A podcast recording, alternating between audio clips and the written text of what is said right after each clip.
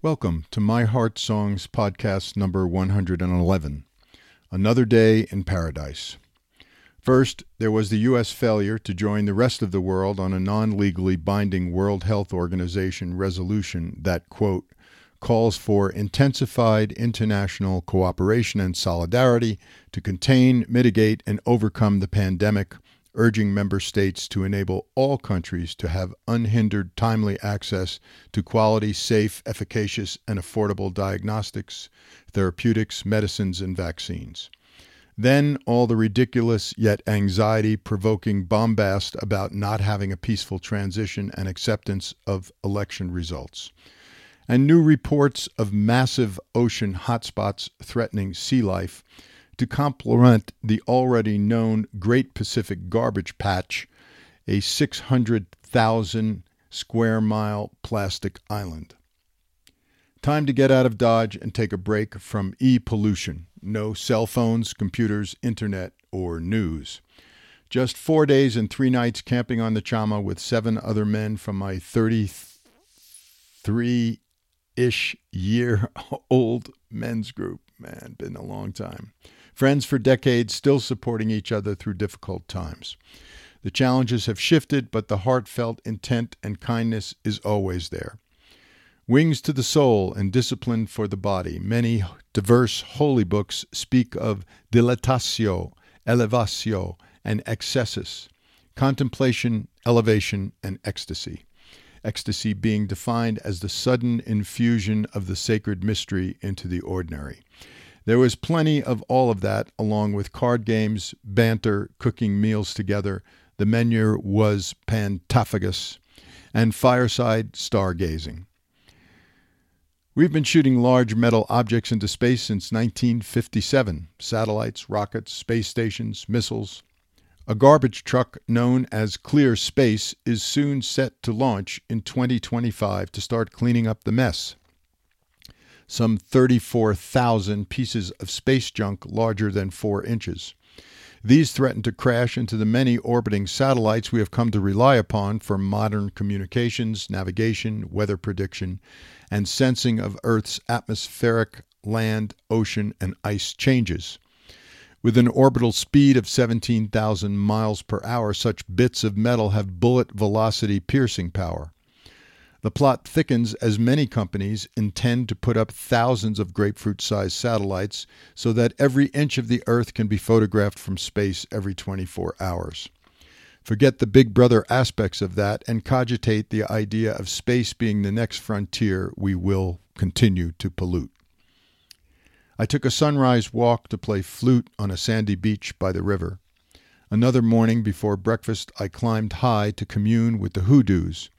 For the uninitiated, Wikipedia offers this info quote, A hoodoo, also called a tent rock, fairy chimney, or earth pyramid, is a tall, thin spire of rock that protrudes from the bottom of an arid drainage basin or badland. Hoodoos typically consist of relatively soft rock topped by harder, less easily eroded stone that protects each column from the elements. All true, and as with many word fests, the explanatory phrases nor the photo accompanying this podcast do not do justice to the up close, and personal power and majesty they emanate. I did not climb high enough to sit next to the ones I'd spotted from our camp because they sat on a relatively inaccessible shelf, more of a half day expedition than a get the body moving jaunt. Yet I enjoyed the silence of the extended hoodoo family I did encounter high up at the rambling base of a Brobdingnagian section of unclimbable red rock. My rock brothers and sisters had many secrets to tell, but I will leave those whisperings for another time. The juxtaposition of nature time with the general level of angst experienced by many these days got me musing about the notion of ambiguous loss a loss that is unclear and lacks resolution. Not when someone we love dies, or we get fired, or become unemployed, or our house burns down, or is hit by a hurricane. Those are tangible and transparently obvious in the suffering engendered. Ambiguous loss might be the slow, steady, unpredictable falling away of a family member with addiction or dementia or a missing person whose whereabouts and well being remain clouded. Ambiguous loss also speaks to that sense of deprivation that arises when we no longer can move about in our daily life with the freedoms that we are accustomed to. The forfeiture of rituals, those weddings, graduations, funerals, and memorials so much more challenging to orchestrate in COVID times.